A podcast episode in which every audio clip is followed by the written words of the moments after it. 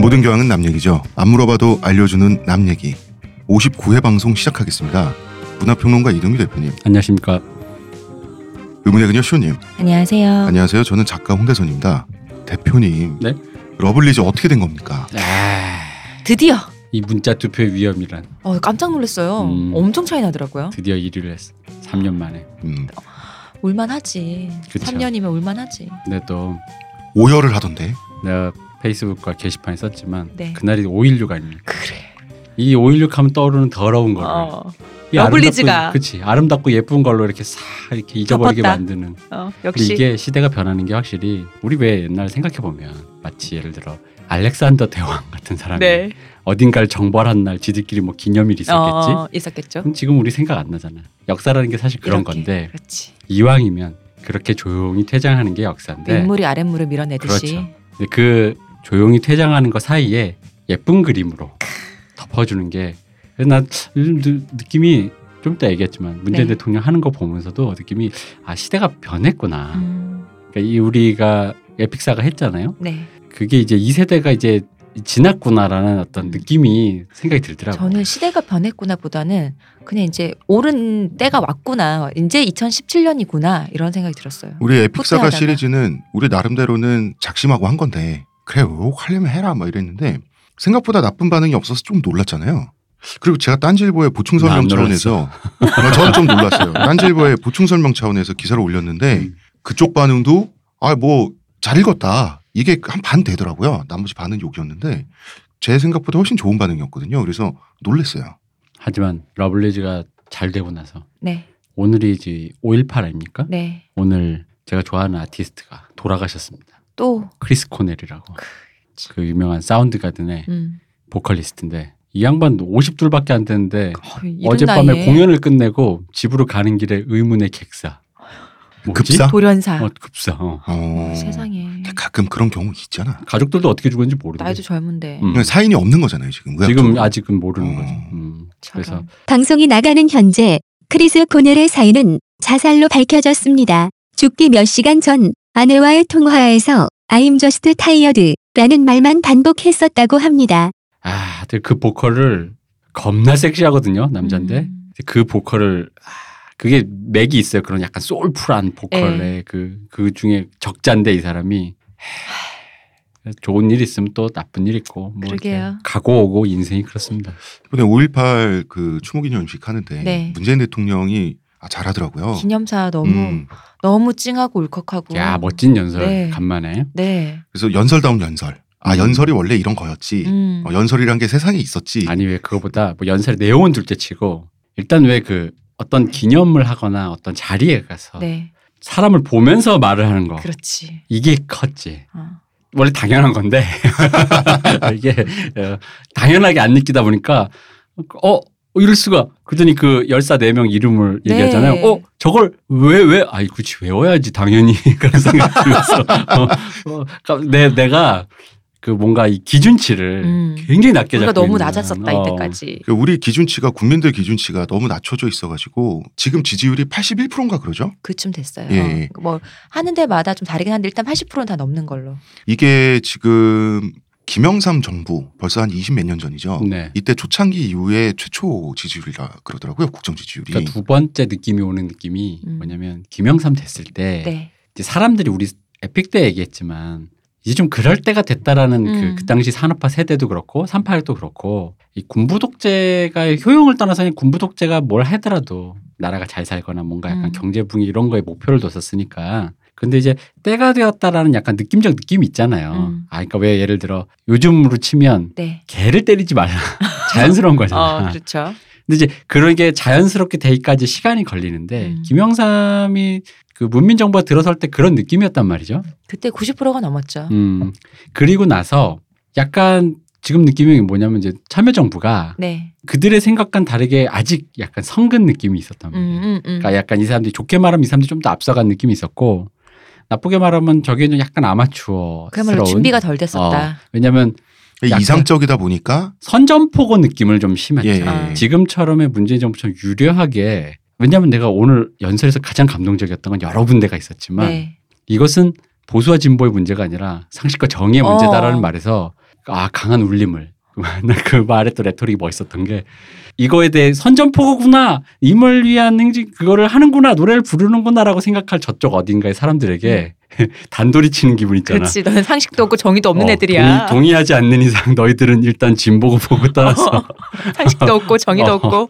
야 이거 레토릭 좋고 음. 근데 멋있다. 근데 그게 당연하다는 느낌으로 유려하게 들어오는 건 문재인 정부가 잘하는 것도 있지만 네. 참여정부 이후 한 10년 동안 그게 그래서 이제 좀 쌓인 게 있는 어, 거지. 그렇죠. 어. 김영삼 때 그런 느낌이 네, 들었던 잘 것처럼 못했던 경험도 음. 그걸로 이제 발판이 되는 거니까요. 지금도 그런 느낌이 드는 네. 거예요. 그리고 이제 지난 10년간의 시대 역행적인 거를 항상 네. 봐오다가 이제 비정상이 정상화되는 과정을 감정적으로 느끼잖아요 사람들이 음. 지지를 할 수밖에 없는 것이고 따님 안아주던 거 저 너무 찡했어요. 멋있었어요. 어. 음, 사실 우리가 8년 동안 8년이죠 엄밀히 말하면 8년 정도 동안 본 게 이게 역시 그런 것 같아. 요 워낙 익스트림이니까 이게 정도껏이잖아. 그니까. 아, 나 어. 네, 그리고 역시 내가 외모지상주의자라는 걸 느낀 게 음. 비주얼 깡패 정권이잖아요 아니 근데요 외모지상주의라고 말하면 안 되는 게요. 원래 기본적으로 사람은 예쁜 걸 좋아하게 돼 네, 있죠. 예쁜 걸 좋아하게 돼 음. 있어요. 아, 그렇죠. 그러니까 그 문재인을 지지하고 말고를 떠나서 어디 국가 정상을 만나게 됐든 뭐 행사에 섰든 그림이 되니까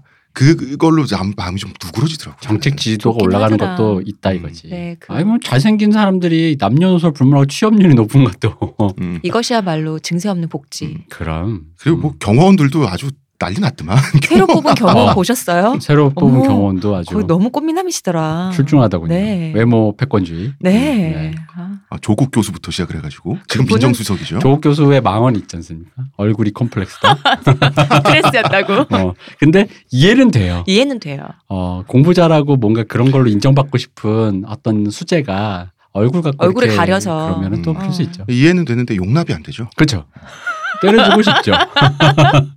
그런 말 하면 때려주고 싶죠. 잘생기긴 참 잘생기셨다. 그렇죠. 아 근데 그분도 그러다 보니까 그게 콤플렉스여서 아마 그 본인이 가진 포텐에 비해 음. 그걸 많이 약간 억제하면서 사셨을 것 같아요. 음. 많이 원래 누려야 되잖아요. 어? 못 누려 많이 누리고 얼굴에 가려서 나 잘생겨 공부 잘한다 이러면서 어. 막 그래야 되는데 말을 못해. 어, 이분도 참 쌓인 게 많으셨구나. 상식의 회복까지는 아닌데 네. 상식의 회복 노력이죠. 그 음. 보니까 아 마음이 참 이게 봄바람이 오더라고요 진짜 마음속에. 음. 자 그러면 우리 쉬시는 동안 대선에 보시면서 무슨 생각하셨습니까? 저요? 네. 아무 생각이 없었는데. 역시 이 사람 이 저같이 못된 사람의 눈에는 걸린 게 많았어요. 뭐가 음. 걸렸어요? 일단 우리들 얘기했던 네, 장재원 의원의 네. 거위의 꿈이. 네. 난 꿈이 있었죠. 장재원 의원의 꿈이 뭐냐? 그거잖아요. 그 아시죠? 아들이 고딩 고딩 래퍼. 래퍼에 고딩 래퍼 나왔던 나왔다가. 외국계 고등학교 네. 다니는 그 유학이죠 아마. 얼굴 잘생겼어요. 그랬다가 트위터로 뭐 성매매가 어쩌고저쩌고 했다가 바로 그렇게 됐죠. 그리고 애 이렇게 시원하게 소주 착 들이키려고 하는 그 사진 하며 음. 그 아버지도 저기 당적으로 옮기시려다가 심지어 받아주지 않았어. 근데 이게 잠깐 진짜 무, 안습이었어요. 그러니까 그 잠깐 무적이었죠. 어, 거위의 꿈을 제가 왜 그렸냐면 장재원 의원이 그렸을 꿈이 이거거든요. 10년쯤 지나면 음, 아들은 GD, 음. 나는 보수의 새 희망. 근데 사실 제가 옛날에 한치 앞만 보고 산다 그랬지 않습니까? 네. 근데 이게 사실 제 친구의 말인데 그러니까. 어. 저도 거기에 굉장히 요즘에 욜로 라이프처럼 어, 전 요, 요 라이프 패턴에 동의하면서 어, 사는 어, 건데 아니 정치하는 사람이 한치 앞을 보면 어떡합니까? 맞아. 그래서 정치하는 사람은 그러면 안 돼. 그 지금 솔직히 이런 말하면 민망한데 사실 그 아들이 전화해서 미국에서 전화해서 이럴 거 아닙니까? 아빠 우리 망했어? 그걸 랩으로 했겠지. 아 왜 있잖아 어제까지 아파트 살다가 이렇게 집이 가세가 기울면 반지하 같은데 한 방 두 칸인데 여섯 식구 들어가면 음. 한 일곱 살짜리 아들이 울면서 얘기하잖아요. 아빠 우리 집에 텔레비 없어. 뭐 이런 거 있잖아. 근데 이게 정치를 이념으로 하지 않고 음. 이데올로기로 하지 않고 업종으로 생각을 어. 하면 사익 축으로 하다 보니까 그 업자라고 생각하면 사실 그게 가능하거든요. 왜냐하면 이 당이 망하게 생겼잖아. 왠지 뭐 생계형 정치인이지. 그죠 생계형 정치인 이달에 치킨집 운영하는데 그게 세를 못 낼 것 같으니까 그럼 빨리 어디 취직하든가 뭐 뭘 해야 되잖아요. 그렇죠. 애도 학교 다니고 애는 크는데 그렇죠. 이제 애 래퍼도 못 네, 용돈도 되게 듬뿍 생겼고. 줘야 하고 싶은 거 하고 하죠. 그럼요. 나도 사실 그 생각했어요. 난 솔직히 썰전 나올 때만 해도 오 그럼 아들이 래퍼 어, 그래서 뭐 음. 진짜 그럼 GD 보수 세희망 뭐 이런 거야. 음, 음, 음. 근데 이거 사실 비슷한 그림이 옛날에 있었잖아요. 뭐야? 근데 이 정도로 나쁜 그림은 아닌데 김무성 전 대표가 네. 음. 아들이 배우잖아요. 맞아 맞아. 어, 어, 어, 어, 어. 잘생기고 어. 그래서 이렇게 어, 뭐 그런 느낌이 있었는데 그닥 그렇게 잘 되진 않았는데 그래도 이- 그쪽은 그냥 이렇게 열심히 하다가 그냥 이렇게 그렇게 유명세를 못한 그런 음. 느낌인데 여기는 하기도 전에 이쪽은 다른 의미로 유명세 네. 뭘 안 했는데 유명해졌어. 유명해진 거지 어. 문제는 어. 예, 사모 입장도 생각을 해봤는데 남편은 박쥐, 아들은 성매매. 박쥐라뇨 아빠의 고민이라니까 이 사람이 진짜 우리 아버지들도 가장의 고민. 어, 우리 아버지도 당장 아들 지금 저기 그 뭐야 공납금 못 내게 생기면 뭐라도 하세요 이게 산업화 세대의 멘탈리티인데 근데 장재원 의원이 산업화 세대의 멘탈리티를 완벽하게 체화는 못한 게 그날 연그왜 발표할 때 보면 혼자 네. 고개 숙이고 계세요 음. 아 그러니까 이제 그 그때 아, 13명 탈당했을 홍준표만큼 때 완벽하게 체화되지 못했다. 그러니까 그게 약간 뻔뻔하고 아, 저는 지금 그래야 가장 되는데. 네. 걱정되는 사람 중에 한 명은 그 홍준표 씨의 음. 둘째 며느님이 왜 왜 왜? 돼지 훈분제 먹었어 또? 딸 며느리한테도 먹여 그런 걸? 네? 아니야. 온 가족이 먹는구만. 잠깐만 있어. 잠깐만 있어. 대표님 계속 얘기해봐. 어, 온 가족이 먹는구만. 어, 뭐, 아니야. 만, 마약 파티? 그 대선 준비하는 어. 아, 중에 결혼을 했대요. 이게 미국에 진짜? 있대. 어, 그래갖고 어, 되게 늦네요. 결혼한 지 지금 한 달이 안 됐는데 음. 지금 미국에 그 집 가 있거든요. 아 그래요? 네. 그런 사람이 이미 그런 시부모님이 신분이 결혼 한 달도 안 됐는데 우리 집에 와서 한참 있다 가신다는 거야. 그 아들 집에 둘째 아들이 결혼해서 미국에 사는데 어. 홍신표 씨가 미국 갔잖아요. 음. 거기 가서 이제 아, 거기 가서 다시 국정 구, 구상도 하시고 뭐 그러겠다. 아니 그러면 뭐. 미국 사는데 미리 계산 내그아그 미국에는 좋은 거 많잖아요. 아니 그게 아니라 내 며느님을 폄하하는 건 아니지만 미국에 있으니 솔직히 네. 어어. 인간적으로 계산하잖아 시집살이는 안, 안 하겠구나. 오시겠지 했는데 고마 오셨다는 한 달도 안 됐는데. 아, 이거 좀 그러네. 아주 유명한 어. 시아버지가 음, 와서 너무 유명하신 분이 미국은 길거리에서 이렇게 원바이원 뭐 이런 거 하면 막 살 수 있지 않나요? 뭐 알아서 하시겠죠 뭐 뭐. 홍준표 그 전 대선 주자께 네. 더 와이어라는 드라마를 추천드립니다. 마약을 어디서 사고 구입하고 어떻게 아, 그 음용할 저- 수 있는가를 네. 대해서. 복귀 안 볼티모어에서 하실 아, 볼티모어로 가시면 됩니다. 네, 네. 재밌네요. 음. 이게 우리가 한 2주시니까 어, 그 얘기가 좀 쌓였습니다. 할 얘기가 너무 많고 그러게요. 웃긴 얘기도 많고. 어, 예. 하지만 문재인의 5.18 아, 신임사. 음. 너무 좋았어요. 기념사 같은 기념사를 보는구나 음. 이런 생각 들어요.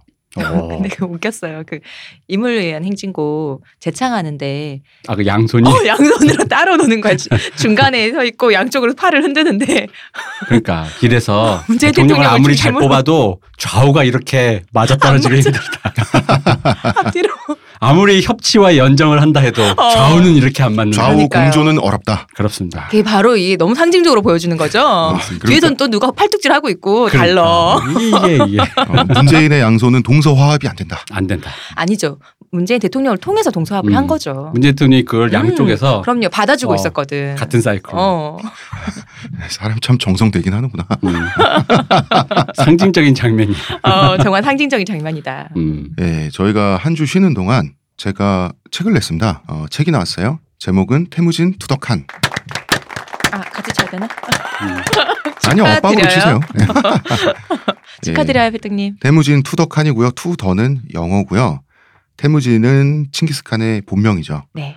어, 칸은 징기스칸의 칸이죠. 그래서 인간 태무진이 징기스칸 된 이야기입니다. 그래서 초원 통일까지의 일대기를 그리는 거고요. 픽션은 아니고요. 팩션도 아니고요. 어, 역사서입니다. 역사서인데 그냥 역사서면 재미가 없으니까 소설 형식으로 음. 소설처럼 느껴지게 구성을 해서 어, 썼던 거고요. 이거는 원래 딴질보에 연재가 됐던 거를 언제부터 언제까지 연재하신 거예요? 2011년부터 연재가 됐었죠. 아니구나. 2011년에 연재가 끝났던가 아마 그랬을 거예요. 음. 12년에 끝났을 수도 있고 좀 오래됐는데 어? 작가님 기억을 못해.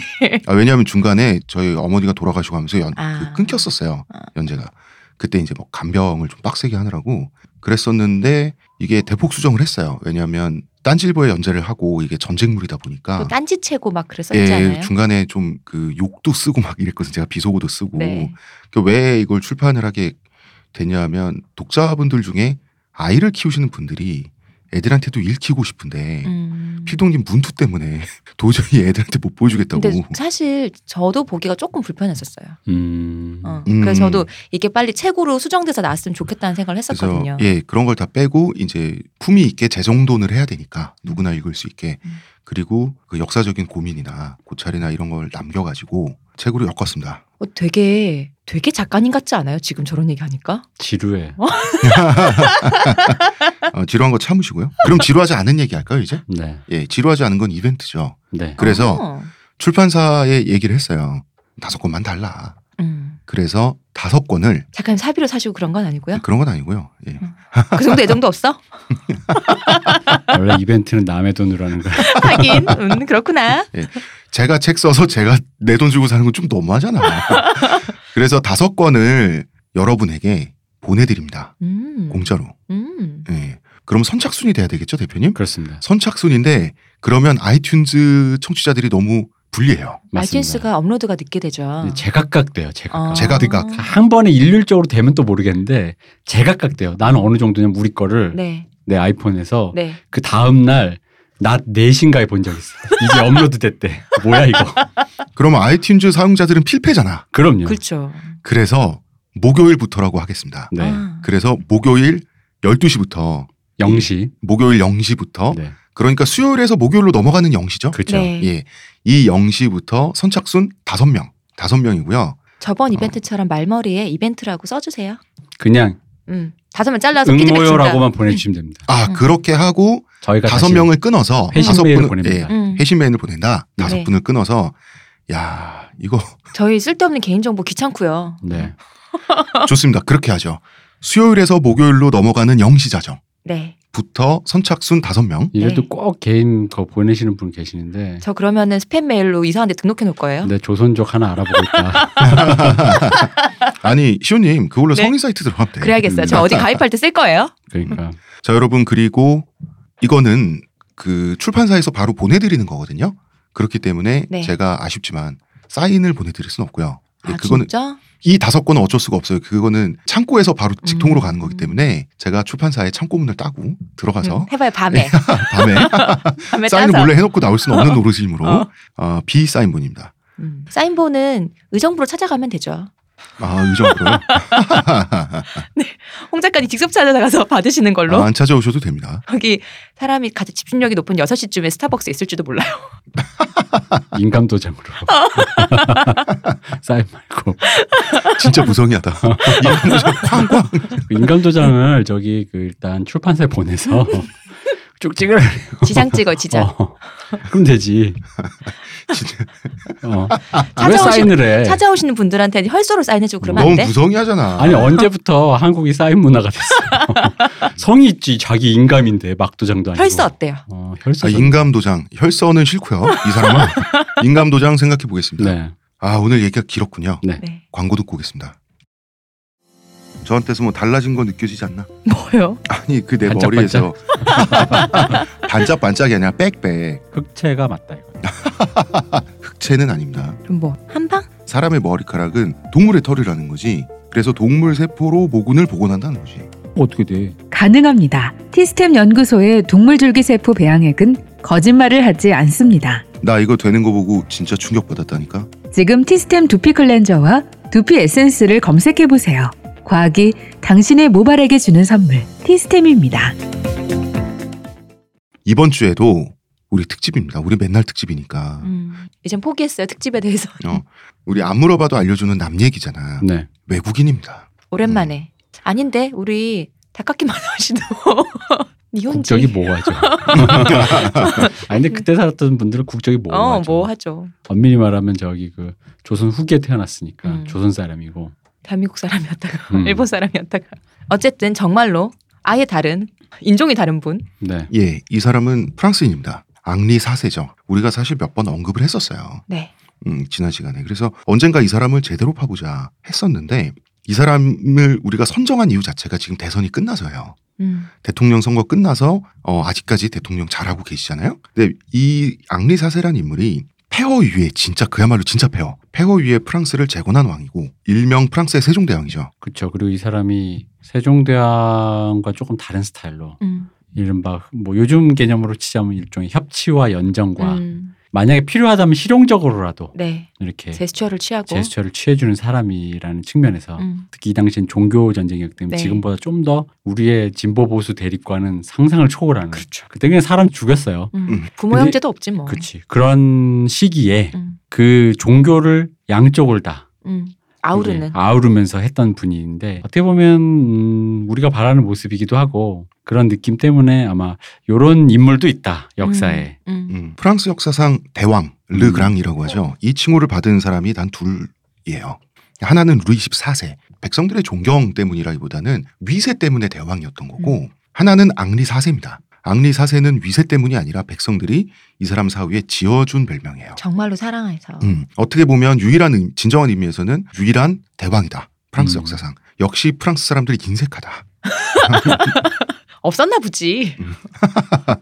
글쎄 실제로 약간 저 옛날에 들은 얘기인데 요즘은 네. 아니에요 요즘은 어떤지 모르겠는데 저희가 예전에 들은 얘기로는 프랑스에 계신 분들이 프랑스 혁명에 대한 자긍심이 좀 강하셔서 네. 그게 한 80년대 얘기인 것 같아 어. 왕정이라든가 나폴레옹이라든가 이런 게 사람들은 되게 막 좋아하잖아 외국 사람들이 와 베르사유 궁전 막 음, 물론 음. 그게 그 사람들이 뭐 나중에 유리 16세가 안 좋은 일을 많이 하고 뭐 이래서 뭐 이렇게 어쨌든 하더라도 외국 사람들 입장에서는 신기하고 그렇죠. 재밌잖아요. 크고 예쁘고. 그 나폴레옹도 재밌는 어. 사람이잖아요. 그러니까 이제 그걸 좋아해서 실제로 뭐 프랑스 파리 가면 나폴레옹 기념품도 팔고 그런다지만 음. 본인들은 굉장히 싫어한다 그러더라고요. 그러니까 의식적으로 낮춰보려고 하는 게 아. 있다는 거죠. 그런 걸 좋아하는 외국인들 얼마나 낮잡아 볼까 더. 그러니까 뭔가 외국 사람들은 그냥 이렇게 나폴레옹 뭔가 전쟁의 영웅 남의 나라 뭐, 왕이잖아요. 어, 이런 느낌이지만 그 자기네들 보기에는 흔히 말하는 혁명의 정신을 배신한 사람이고 나폴레옹은 음.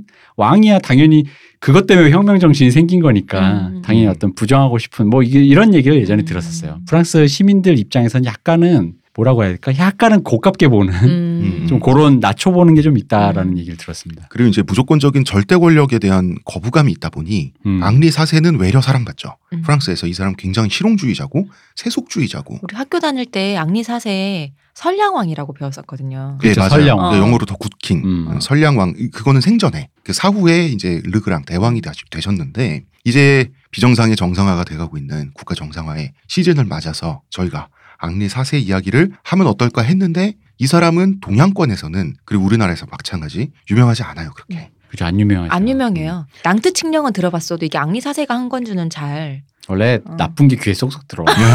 루이 16세 뭐 말이 안 떠났지 뭐 그렇지, 그렇지. 단두대 이런 게 좋지.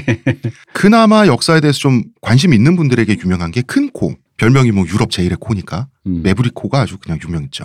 그다음에 바람둥이. 음, 그다음에 닭의 적. 예, 프랑스의 닭 요리 있죠. 네. 가장 대표적인 닭 요리 가정식 치킨 수프 그리고 꼬꼬뱅. 이게 앙리 사세의 치세 때부터 레시피가 이제 음. 돼가지고 확립이 된 걸로 그렇게 얘기를 하죠. 본인이 직접 개발한 건 아닙니다, 여러분. 음. 그때 이제 많이 먹게 됐으니까 음, 음. 레시피가 개발이 됐겠죠. 예. 그리고 굉장히 가난했던 왕으로도 유명합니다. 거지왕.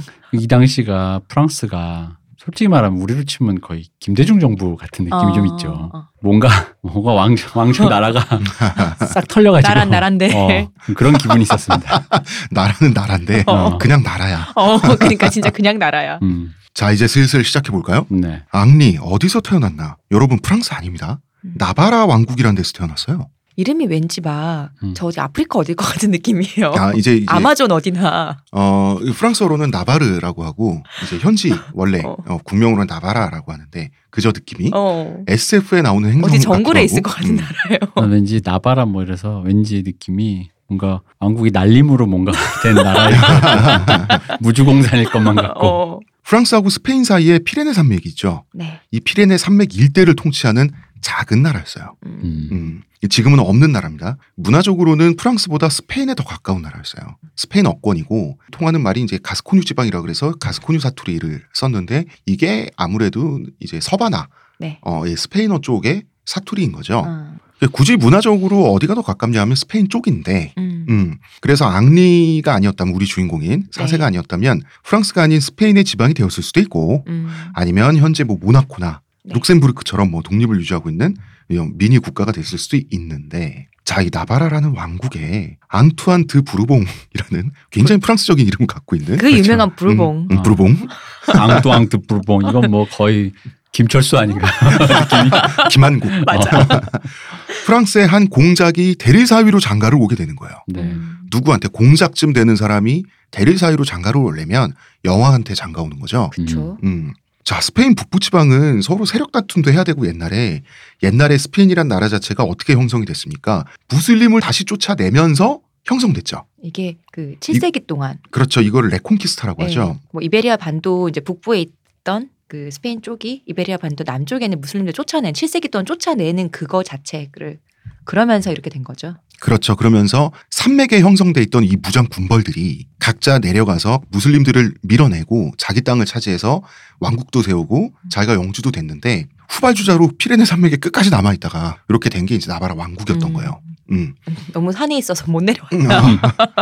아 근데 이것도 편하잖아.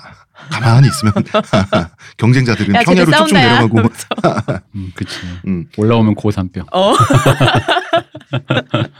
스페인 문화권에는 살리카법이 없었어요. 살리카는 북의 혈통만 인정한다. 음. 북에서 북에로 인정, 내려가는 혈통만 인정해서 지위와 적장인 아들만. 그렇죠 땅을 왕위도 승계한다. 그런데 스페인에는 이제 남자 귀족들이 워낙 나가서 많이 싸우다 죽으니까 음, 여자가 국가를 계승할 수 있는 문화가 있었어요. 음. 그러니까 살리카법에서 자유롭죠. 반면에 당시의 게르만족 국가들, 어, 프랑스나 독일 같은 국가들은 살리카법이 굉장히 엄격했고 그 중에서 프랑스가 제일 엄격했어요. 음. 그러니까 왕으로 온 게 아니라 여왕의 부군으로 왔죠. 부마로 온 거지. 어. 아, 부군이라고 하지 보통. 부마는 이제 사위고 네. 하기 왕의 아, 사유고. 맞네, 맞네. 공처가일 수밖에 없죠. 그렇잖아. 음. 아니, 왜, 왜 공처가야? 공처가일 수밖에 없죠. 어. 와이프가 힘이 너무 아, 세서. 당당해야지. 사람이 말이야. 부부가 평등하고 말이야. 어? 아, 평등하게 서로 공식, 아껴주고 말이야. 공식 호칭은 왕이었지만 이제 이 조그만 왕국에서 길을 못 펴죠. 음, 음. 사내가 말이야. 그 조그만 왕국에서도 그냥 길을 못 펴면. 무슨 큰일 큰일을 어, 하겠다고. 그러니까. 음, 저기 진시황도 있는데 말이야. 큰일 안 시켜주는 거지, 그래서. 어, 아, 이 사람이 나중에 기 좀 펴고 살려다가 죽습니다. 이 앙리, 우리의 주인공 앙리는 이때는 앙리 사세가 아니라 그냥 앙리로 태어나는 거죠. 네. 앙리는 이 두 사람 사이에서 여왕의 부군과 여왕 사이에서 1553년에 차남으로 태어납니다. 음.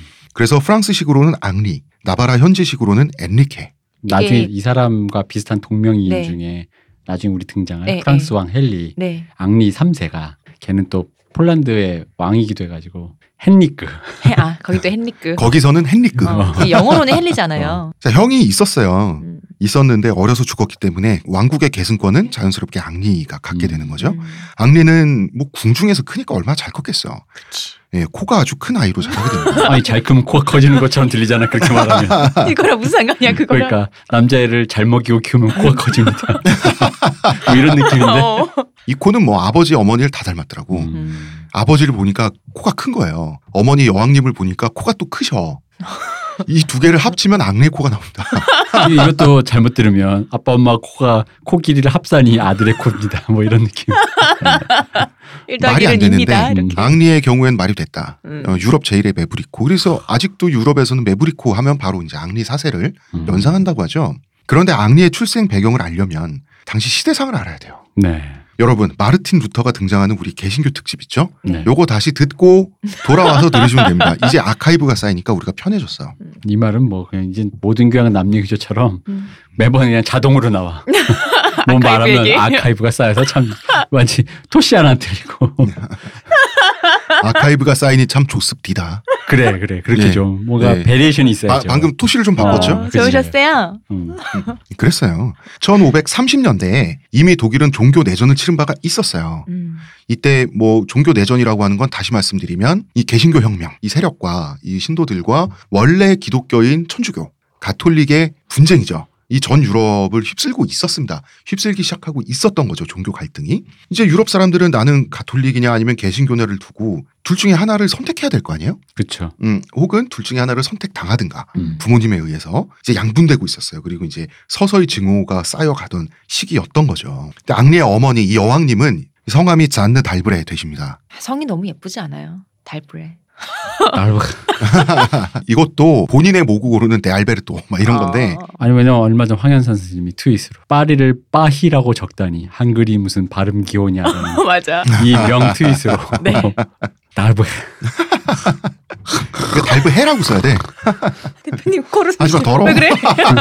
들이마셔 빨리. 대표님 코로 말하지 마. 음. 아, 이 잔 달브레 여왕님은 위그노였어요. 네. 음. 개신교도죠. 네. 그러니까 당연히 앙리도 위그노로 성장하게 되죠. 그리고 앙투안 드 부르봉도 위그노였어요. 네. 공작이었지만 이 프랑스 공작도 위그노였기 때문에 두 사람은 결혼을 할 수가 있었는데요. 위그노란 무엇인가를 얘기하고 넘어가죠. 음. 보통 우리 용어 때문에 역사를 볼 때 굉장히 힘들어하거든요, 사람들이. 근데 같은 그게 그겁니다. 건데, 어, 음. 그게 모르니까. 음, 용어가 조금만 다르면 다른 걸 지칭하는 거라고 우리가 생각을 하는데 간단히 말해서 우리 칼뱅파 얘기했었죠. 네. 네. 칼뱅파, 그 다음에 쯔빙글리, 음. 칼뱅, 마틴 루터 이런 식으로 얘기를 했었는데 칼뱅파 신도인 프랑스인을 그냥 위구노라고 하는 겁니다. 음. 말하자면 이거는 풍신수길이냐 도요토미 히데요시냐 같은 걸 음. 지칭하는 거잖아요. 이런 차이예요. 그런데 위구노라는 말 자체는 말 뜻이 전혀 없어요. 음. 그래서 어원에 대한 설이 분분한데 아마도 아마도 독일어 아이드 게노센에서 왔지 않았을까라고 하더라고요. 음. 이게 이제 혈맹이란 뜻이에요. 우리는 동지. 이제 왜냐하면 칼뱅이 프랑스에 내려와서 포교를 하진 않죠. 그쵸? 이 사람 어, 이 사람 근거지가 스위스 제네바잖아. 음. 칼뱅주의 고향은 스위스죠. 스위스에 가가지고 개신교 신학을 처음 배운 유학파들이 있을 거 아니에요. 네. 이 유학파들은 유럽 각지에서 칼뱅은 찾아온 말하자면 1세대, 2세대들인 거지. 음. 음, 그러면은 이 제자들이 칼뱅의 제자들, 칼뱅의 제자의 제자들끼리 동기 사이가 될 거 아니에요. 네. 각자 국적은 달라도 음. 그러면 우리 사이 이대로 영원히 아, 좀 징그럽군요. 어, 좀 징그럽죠.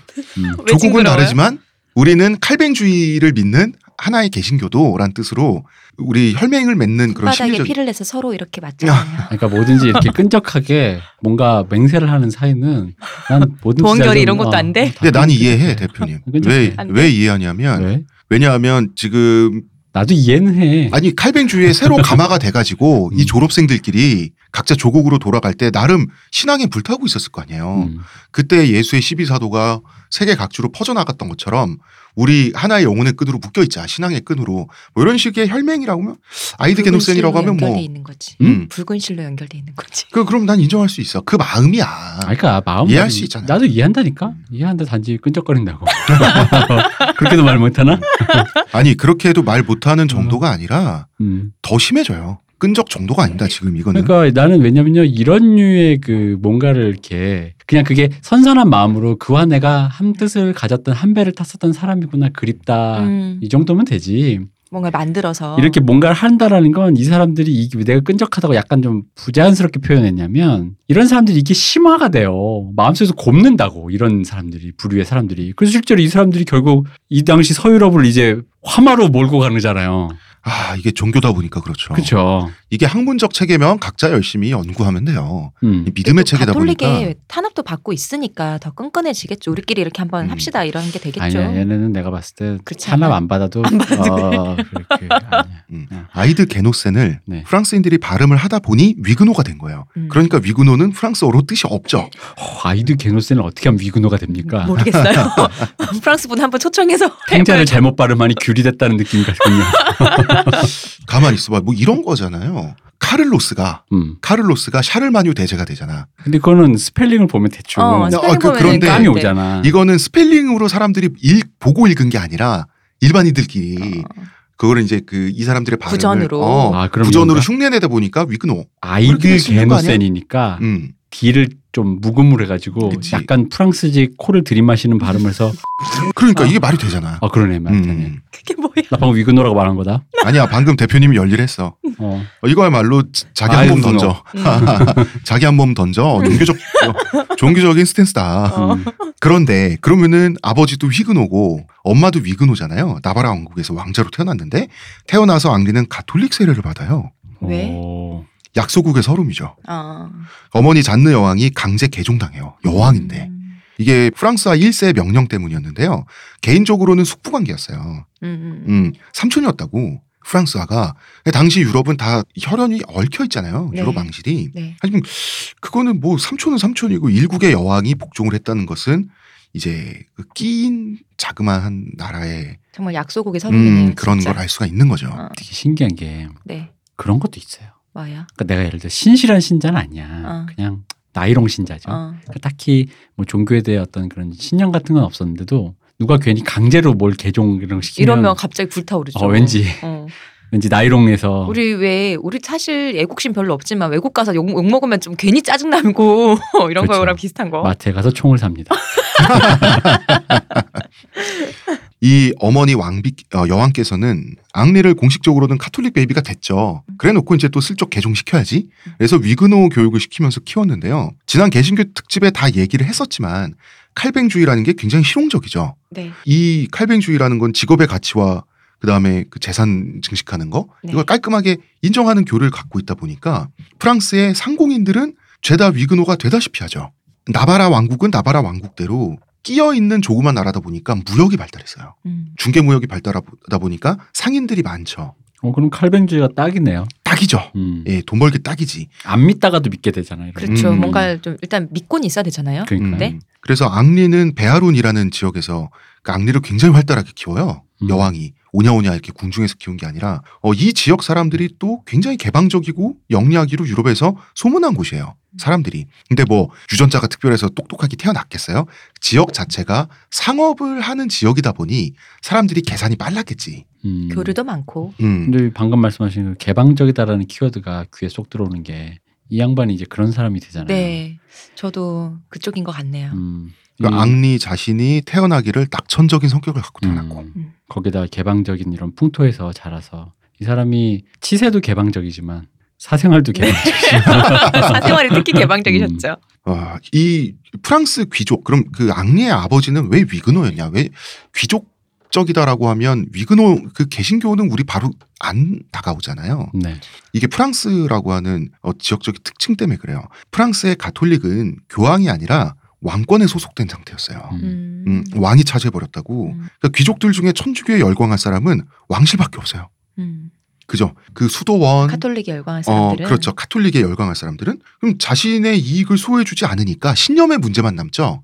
신념에 따라서 가톨릭이 될 수도 있지만 위그노가 될 수도 있는 거죠. 음. 하지만 왕은 열렬한 가톨릭이 될 수밖에 없죠. 음. 프랑스에서 자기한테 이익의 문제니까. 음. 아, 그래서 앙리는 이런 환경 속에서 평탄히 자라서 나바라의 왕으로 살면 되는 거죠. 원래는 뭐 그렇죠. 그랬으면 우리가 어. 방송할 이유가 네. 어, 없죠. 이유가 없죠. 그렇죠. 누군지도 사라진 왕국에 몰랐지. 누군가 음. 있었답니다. 어. 모르겠지. 그런데 어머니가 보통 여왕이 아니었어요. 그 여걸이었는데 잔느 여왕은 자기 유전자가 말이죠. 프랑스를 지배하길 원했어요. 복수해 주겠어. 나를 감히 꼭 개종시키다. 복수까지는 아니지만 이제 이- 이런 야심이 있을 수가 있는 거죠. 그래서 앙리한테 검술 교사가 아니라 전쟁 교사를 붙여요. 아. 이 사람이 콜린이라고 하는 사람인데요. 이 아이는 그래서 프로게이머가 되고 과외 교사로 훗날 프랑스의 제독이 되는 음. 프랑스 군총사령관이 되는 콜린이라고 하는 굉장히 뛰어난 전술가를 붙여줘요. 음. 즉 전쟁 조기 교육을 시킨 거예요. 무섭죠. 어릴 때는 검술 같은 거 배워야 되는데 그런 걸 안 하고 이런 걸 배운 거예요. 근데 앙리가 굉장히 잘 배웠다고 하더라고요. 근데 이게 말이 되냐는 거지. 근데 뜬금없지 않았어요. 당시 프랑스의 현실이. 자, 당시 프랑스 왕실은 발루아 앙굴렘 왕조라고 해요.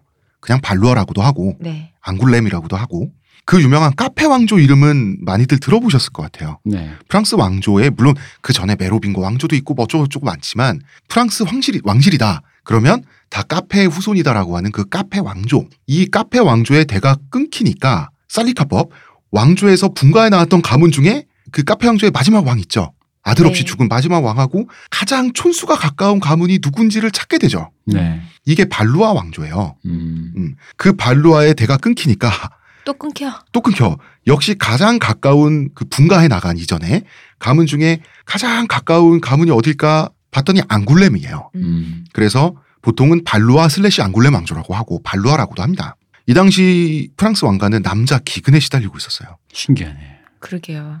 사실은 이건 설인데요. 네. 발루아 왕조에 왜 남자 기근에 시달렸는가? 발루아 음. 왕조가 동성애적 기질 덕분이다라는 얘기도 있어요. 음. 근데 이거 그것도 있지 않나요? 얘네가 의외로 그 우리나라로 치면 우리나라 조선왕조는 정실이 아니어도 네. 아들이면 그렇죠. 이렇게 뭔가 적자가 아니라도. 적자가 아니어도 이렇게 대가 좀 끊어지게 네. 인정해 주는데 얘네 약간 정실이 아니면 인정해 주지 않는 왕비의 그, 어, 후손만 가능하잖아요. 그게 이게 뭐 있었잖아요. 기독교 문화의 네. 음. 그러니까 특징이지. 그 이렇게 좀 안 되는 거죠. 그러니까 딴 데서 이제- 아들이 아무리 많아도 그렇죠. 그럼 만약에 이런 식으로 한 명이 둘 중에 하나가 누가 어떻게 해서 불임이면 사실 뭐 남자 기근일 수 있죠. 음, 근데 왜냐면 우리 조선 생각하면 기근일 리가 없잖아. 그렇지. 근데 이제 사고로 프랑스 왕이 또 죽고 이 얘기는 천천히 하겠습니다. 네. 남은 섭정 여왕 그 유명한 메디치 가문에서 온 유럽의 악녀죠. 좀 안 된 여인이기도 하고 네.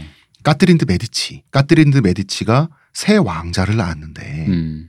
새 왕자들의 건강 상태가 몹시 안 좋았어요.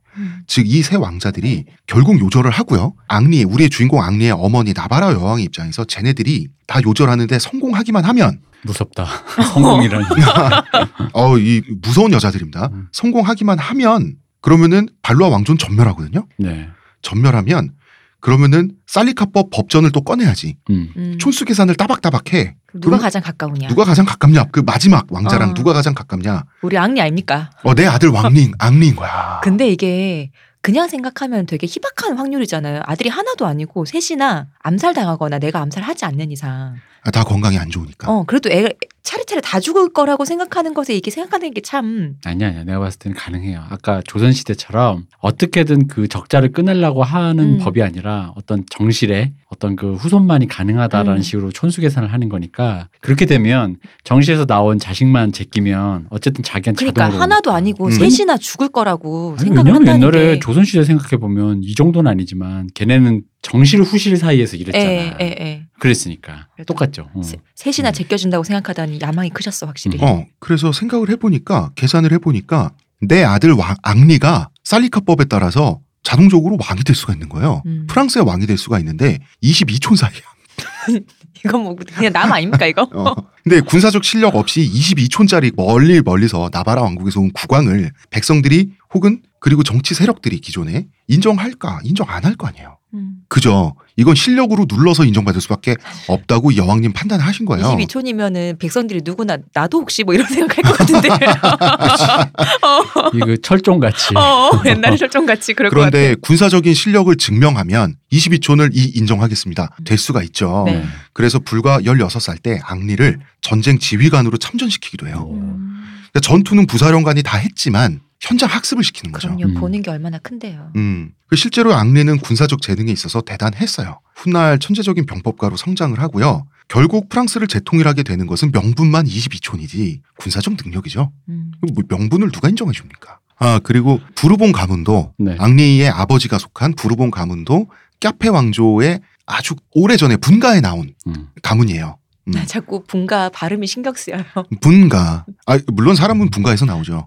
네. 뭐 그렇게 따지면 시온님 참 저거에 신경 아. 쓰인다고요. 시끄러워요. 그 프랑스 내 종교 내전을 위그노 전쟁이라고 하는데요. 네. 이 순번을 따지잖아요. 1차에서 9차까지 있어요.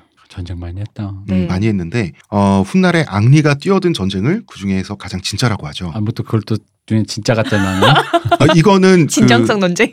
이거는 정말 내전이니까 음. 어, 본격적인 내전이었어요. 약간 소요 사태와 그렇죠. 본격 전쟁과 서로 뭐 조금 그런 잼만 봤냐 아니냐 어, 이렇게 뭐 그런 하다가 걸 따졌나 보군요. 아. 왜 이걸 진짜라고 보느냐? 왕이 쟁탈 전쟁이었기 때문에 그래요. 아 음. 그러니까 이 내전의 결과로서 왕이 결정되는 왕들의 전쟁이라고 했거든요. 그런데 앙리가 어렸을 때 아버지도 이 전쟁에 뛰어들었어요. 이 잔느 여왕은 프랑스 남부를 중심으로 위그노가 이제 퍼져나가고 있었단 말이에요. 네. 그럼 이 프랑스 남부와 나바랑 가깝죠. 네. 음. 이 위그노 세력을 지원하기 위해서 남편을 보냈어요. 음, 그러니까 남편도 타이틀이 아주 훌륭해. 남편은 원래 프랑스인이죠. 그렇죠. 예, 데르사이로 갔으니까. 그 다음에 카페 왕조의 후손이죠. 음. 위그노야. 음. 그러니까 사령관으로 중심 구심점을 잡아서 세우기에 위그노인들 입장에서 좋죠. 음. 그래서 남편 기껏 보내놨더니 남편이 나중에 아내 몰래 편을 갈아탔어요. 음. 네. 남편은 남의 편이라더니 가톨릭의 수장인 프랑스 왕실 편으로 돌아선 거예요. 남편은 밖으로 돌리는 거 아니야. 깨져. 음. 그래서 안 돼. 어. 그러니까 셔터맨을 시켰어야지. 그럼 남편 원래 밖으로 돌리는 거 아니야. 왕국에서 그 대리 사이로 갔는데 말이야. 간 이유가 뭐야? 그럼 어? 셔터면 오래 하다 보니까 이렇게 막뭐 쌓인 게 있다가 전쟁 나갔잖아요. 근데 어. 뭐 말 타고 한번 평야를 나가니까 내가 뭐 하는 것 같잖아. 대표님 너무 잔혹한 평가다. 그렇네. 그지 않아? 아니 그렇네. 솔직히 그렇지 않아요? 아 왜냐면 내가 프랑스 왕가를 살았는데 기 한번 못 펴고 살다가 공처가로 갔어요. 게다가 대리사유로 갔어요. 근데 당연히 남자 북의 중심인데 대리사유로 갔어요. 근데 간 곳도 무슨 스페인이나 프- 무슨 그런 편야도 나라가 어? 아니라 아니고 조그만한 나라 가서 거기서 그 조그만한 검은 가게에서 또 공처가로 살고 있다가 눈치 보고 살다가 정쟁하러 와서 말 타고 저 나갔는데 남들이 나 대장이라 그러고 뭐 혈통 죽인다 그러고 뭐 우쭈쭈 해주니까 그래. 이거, 이거 마음에 드는데? 음, 내가 있을 자리 여기였어. 어 원래 이거였어. 어. 그렇지. 이건 그거네라고 해 그치. 그지 않아요? 사람 심리상 음. 아 대표님의 잔혹한 관심법 어, 저는 동의하지 않지만 끄, 빨려 들어갑니다. 심리상 그렇지 않아요? 그럴 것 그런데 같아. 게다가 또 프랑스가 원래 자기 그렇지. 자기 어. 그거잖아 고향이잖아. 그러니까 그렇죠. 프랑스 왕실이 원래 카톨릭을 유지한 채로 대충 그런 식으로 설득을 하면서 너 그리고 원래 프랑스 사람이잖아. 음. 우리 가족이잖아. 우리 우리 친구 아이가 뭐 이런 거 아, 했겠지. 요 얘기를 해야 돼요. 어. 자, 이 전에 어떤 일이 있었냐면 프랑스 왕 앙리 2세라. 자, 앙리 4세 주인공이 아니라 2세. 음. 네. 아, 악리가 근데 참- 많이 나와요. 많은 앙리들이 나옵니다. 음. 네. 앙리 2세가 원래 있었어요. 앙리 2세는 젊은 왕이었는데 위그노 탄압을 아주 악명돋게 했어요. 음. 위그노는 무조건 화형이었어요. 네. 그런데 그냥 화형이 아니라 혀를 잘라놓고 화형을 시켰거든요. 음. 그 이유가 뭐냐면 근데 사실 사람이 불타 죽는 거 구경하는데 비명 소리가 나름 그 불타 죽는 거 구경하러 간 사람 입장에서는 BGM으로 신나는 그 사운드인데 왜 이 비명 BGM을 없앴냐면 비명만 지르는 게 아니라 저주를 할 거 아니야. 저주할 거야. 나는 천국 갔다 이것들아. 음. 저주받은 카톨릭들아. 어. 나는 천국 가는데 너네는 영원히 구원받지 못하고 지옥에 떨어질 거다. 죽어서 보자 이것들아. 난 먼저 간다. 이러면 사람들은 살짝 겁나죠. 그지. 저 사람 말이 맞을 수도 있죠. 예. 음. 음. 먼저 가니까 알겠지 이러면서. 어, 설마 맞으면 어떡해. 그럼 쫄리잖아. 음. 이그 칸트의 도박사의 논쟁이 또 떠오르네요. 그래요. 어, 어느 어느 편이 맞지? 어디든 찍어야 되고 걸어야 어. 되는데. 그리고 이때 당시에 위그노를 밀고 하면 국가가 재산을 몰수해서 몰수된 재산의 4분의 1을 줘요. 아, 이거 굉장히 밀고만 실용적인 벼- 법이네요. 그렇죠. 그리고 위그노는 혀 자르고 화형시키고. 음. 음. 음. 봐봐 후환도 없어. 내가 밀고 했는데 후환도 없어. 그러니까 앙리 2세가 좀 사디스트였다곤 하는데 능력은 있었어요. 이 사람이 기사문학에 심취해가지고 허구한 날 고거 하는 거 있죠. 고거 마상창시합. 네. 어, 여러분 중세 영화나 드라마 보시면 레인이 있잖아요. 네. 그래서 이쪽에서 다다다다 직선으로 양쪽에서 달려오고 쭉 직, 어, 어, 직진해서. 저쪽에서 다다다 달려와서 이제 먼저 타격을 잘 해가지고 쓰러뜨린 사람이 이기잖아. 네. 음. 요거 하다가 몽고베리 백작이라고 하는 귀족의 창이 이 국왕의 안구를 뚫고요. 하필이면 거기 맞은 거야. 어. 왜냐하면 옛날엔 유리가 없으니까 강화 유리 같은 게 없으니까 그 헬멧에 눈이 보이는 구멍은 뚫려져 있어야 네. 되는 거 아니에요. 음. 투구에 안구를 뚫고 뇌를 건드려요. 그럼 당연히 사람이 죽지. 가야죠. 음. 사경을 헤매다 죽고 마는데요. 요절한 거죠. 이때 여왕이 그 유명한 까트린드 메디치였고요. 아까 말씀드린. 네. 아까 말씀드린 악명이 높았다는. 예, 음. 이 까트린드 메디치가 이때부터 악명이 높아지는 이야기를 네. 저희가 광고 듣고 와서 하겠습니다. 하루의 건강을 위해 자 아로니아 농축액을 물에 섞어 마시는 것도 귀찮다고 그런 당신을 위한 평산네이처의 새로운 야심작 하루니아 하루에 한 포 알약으로 섭취하는 아로니아 농축액입니다. 이제 건강과 함께 간편함도 챙기세요. 국내 최대 함량, 최다 판매를 자랑하는 평산네이처가 만들었습니다. 전 편한 게 제일 좋아요 하루니아 자, 까트린드 메디치 정말 유명한 여자입니다. 유럽 역사에서 메디치 가문에서 시집왔죠. 네. 그 유명한. 네. 그 유명한 어, 유럽 최고의 부자. 음. 유럽 최고의 부자이자 메디치 가문 자체가 요즘으로 치면 미국 연방은행 같은 어. 데죠. 왜 그런 거 있잖아요. 당시에 우리 돈 좀 안 준다는 사람들이나 예술 좀 한다는 사람, 우리 돈 우리 돈 안 받은 사람 없어. 뭐 약간 요런 거. 그치, 그치. 어. 어디 좀 걸어 다닌다 애들 우리 땅 안 밟은 애들 없어. 음. 요런. 까트린은 재빨리 어린 아들을 왕위에 앉히고 자기가 섭정이 되죠. 음. 음, 프랑스의 제일 권력자가 되는데요. 일단 메디치 가문은 당연히 이탈리아에 있죠. 여기 카톨릭이잖아. 그 네. 뭐 보- 당연히 본인도 카톨릭이고 자기 아들, 이 새로운 자기 아들 10살짜리 왕이 샤를 9세인데요. 이 어린 왕을 위해서라도 카톨릭을 지켜야 되죠. 음. 그렇잖아요? 그이 메디치 가문이 네. 그 이탈리 네. 가문이잖아요. 피렌체. 네, 이 집안에서 교황도 나오고 아주 음. 골수, 그러니까 정통 카톨릭 집안이거든요. 그러다 보니까 카톨릭에 대한 어떤 그런 게 좀 강하고, 그리고 이 카트린 드 메디치라는 분이 태어나서 여왕이 될 때까지 좀 험난했어요. 음. 그러니까 단순히 메디치 가문에서 귀족처럼 자라다가 네. 저기 어 저기 프랑스나 좀 시집 가라 뭐 이렇게 간 게 아니라 또 어렸을 때 부모가 죽어가지고 약간 그 상속권을 유일하게 위기. 받아서 어. 이렇게 뭔가 집이 안 그래도 어린애가 상속권을 다 받으면 위태위태하잖아요. 노리는 사람이 많고. 네. 근데 어쨌든 주변 사람들이 뭐 교황도 있고 뭐, 음. 뭐 왕족도 뭐 어디 시집간 사람도 있고 뭐 있을 거 아니에요. 친척들이. 네. 어쨌든 이 사람들이 호시탐탐 노리고 뭐 이렇게 하다 보니까 얘가 위세가 없이 음. 뭔가 좀 이렇게 어린 시절을 좀 험난하게 보내다가 어찌어찌 이제 그렇게 된 거거든요. 그러다 여왕이 보니- 되었군요. 그렇죠. 그러다 보니까 약간 그 그런 욕망들이 좀 강했다라는 얘기가 있어요. 써있는. 살아남아야겠다는 그게 어, 진짜 클 그쵸. 것 같아요. 살아남아야겠다. 네. 그리고 자식들을 사랑해서 발루아 가문에 내가 시집으로 왔으니 음. 발루아 가문을 위해서 죽는 여자가 되겠다. 이 왕통을 잇겠다라고 하는 신념은 있었어요. 그러니까 뭔가 쥐겠다라는 그 음. 강렬한 게 있는데 이게 워낙 이 여자가 악명이 높으니까 원래 그 메디치 가문의 그 문장을 보면은 네. 동그라미가 이렇게 땡땡땡땡땡 있어요. 무슨 네. 알약처럼. 어, 어. 근데 메디치가 엄밀히 말하면 그 메딕 네. 약사 음. 그거. 근데 원래 이 집안은 그게 없대. 음. 네. 그러다 뭐 보니까 프랑스 사람들이 폄하하려고 음. 까트린 드 웨치의 그거를 약사 집안이라고 그런 약사 집안이다 보니까 그 땡땡땡 있잖아. 네, 그게 약쟁이 집안이다. 약쟁이지만 그 환약이라고 어. 그걸로 사람들을 꿰어내고 어. 그런다고 저 문장이 이미 다 있다고 음. 막 그런 소문이 퍼져 있어요. 음, 음, 음. 그러니까 이제 예나 작골뱅이 지금이나 하여튼. 어디 김약국 김약국내 딸 아니면 음. 그런 식으로 본 거죠. 음. 아, 이건 비선실세 뭐 무슨 우유주사 맞고 뻗었다 이런 얘기지 뭐. 그렇지. 어. 음. 음. 그래서 카트린은 살아남기 위해서 굉장히 고군분투를 하게 되는데요. 프랑스 궁정에서 이제 남편이 없잖아. 음. 네. 아들들은 지켜야 되고 역사가들이 이렇게 말하는 분이 있어요. 결투와 마상시합으로 문제를 해결하던 프랑스 궁정에 밀정, 독살, 매수를 도입했다. 까트린 드 메디치가 음. 네, 왕실을 위협하는 남성 귀족들을 최대한 매수한 다음에 그래도 안 되잖아요. 네. 그러면 의문사로 해결합니다. 깔끔하네요. 깔끔하죠. 괜찮네요. 죽은 그래서- 잔 말이 없지. 그래서 까트린 드 메디치가 섭정을 하고 있을 때 의문사 자다 죽는 사람들이 그렇게 많이 그 다음에 어디 뭐 식사하고 죽는 사람들이 그렇게 많이 나와요. 그 프랑스에 전염병이 돌았던 게 아닐까요? 귀족 사이에.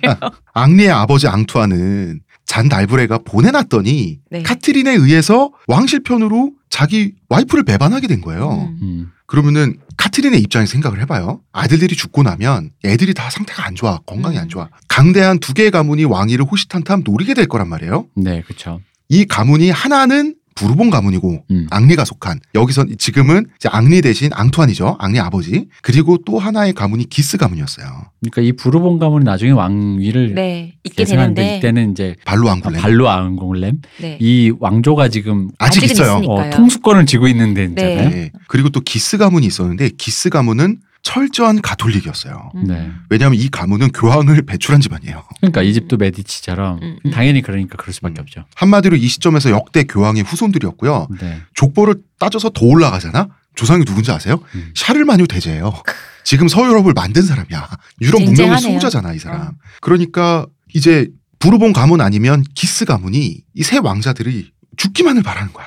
가장 유력한 두 가문이니까. 그쵸? 그러면은 기스 가문의 입장에서는 왕실의 대가 끊기면 왕이 주장할 수 있죠. 네. 부르본 가문도 할 수 있죠. 그런데 왕위를 일찍 주장할 수 있으려면 허약한 왕자들이 빨리 죽어줘야죠. 빨리 죽어주면 해결되죠. 음. 그렇죠. 그럼 죽일 수도 있죠. 음. 솔직히 말해서. 그러면은 카트린도 하는데 왜 나는 왜 못해? 그치. 근데 까트린 드 메디치는 군사력이 없잖아요. 그러니까 벌벌 떨어요. 그래서 두 가문 양쪽에 모두에게 기회를 줄들맞듯하면서 충성 경쟁을 유도하는 EJ 방법 있죠. 박정희가 쓰던 거. 예, 요걸로 섭정의 지위를 유지하게 되는 거예요. 근데 이게 좋지가 않은 게 이게 솔직히 좋게 얘기하면야 경쟁 구도를 뭐 견제책이라고 하지만 줄타기 외교라고 할 수 있지만 어. 나쁘게 되면 이게 그냥 이간질이거든. 그리고 신망을 잃죠. 그렇죠. 음. 음. 이 과정에서 회유에 넘어간 거예요, 앙리 아버지는. 음. 앙투아는 음, 음. 음. 그러니까 잔느 여왕의 입장에서는 일하라고 밖에 내보냈더니 사고치고 집안도 배신하고 귀나 얇아 갖고는 어, 귀나 얇아가지고 까트린의 입장에서는 라이벌한테 제대로 한 방 먹인 거죠. 근데 난, 아, 나래도 앙투안을 설득할 수 있을 것같딱 한마디로. 너 셔터맨 할래? 왕 할래? 선택해. 딱 이 한마디면 되는 거 아니야? 프랑스야 프랑스. 어, 그 뭐라 지 구멍가게 셔터맨 할래? 건물주 가질래? 될래? 어. 이거지. 그것도 그러니까 어떻게 여왕은 그 위그노 민병대를 알았어. 음, 지원하고 있고 음. 나- 프랑스 남부에 이 위그노 민병대를 남편은 진압하다가 전사합니다. 원수 같은 인간 잘 죽었다 이러면서 이게 마치 그런 느낌이네요. 그 대신 건물주가 되기 전에 저기 판자촌 쓸고 용- 오라고. 용역으로 같이 어. 가서 좀 하다 가다가 할머니가 던진 짱돌에 맞아 죽고 그만 좋지 못한 곳을 어. 맞아. 용역으로 들어갔다가 투쟁이다 이놈들아 이러면서 아니면 그 건물 부수다가 어, 옥상에서 미처 발견하지 못한 장독대가 떨어지면서 네. 그렇죠. 떡볶이 할머니 이렇게 떡볶이 이렇게 뒤집다가 오뎅 국물 맞고 죽은 거죠.